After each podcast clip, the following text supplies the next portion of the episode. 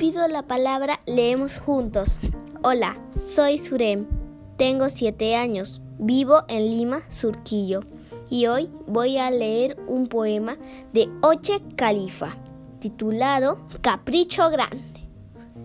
Unos quieren un gatito bien peludo, otros quieren un perrito regalón. No es mi caso, prefiero otra mascota. Si no es mucho pedir, que sea un dragón. Ay, ¿qué pasa?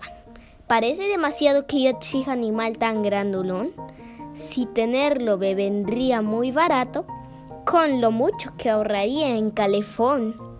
Un dragón, insisto y pataleo, y pasearlo sin soguita y sin horario. Y si acaso es difícil que haya uno, ¿no podrían conseguirme un dinosaurio?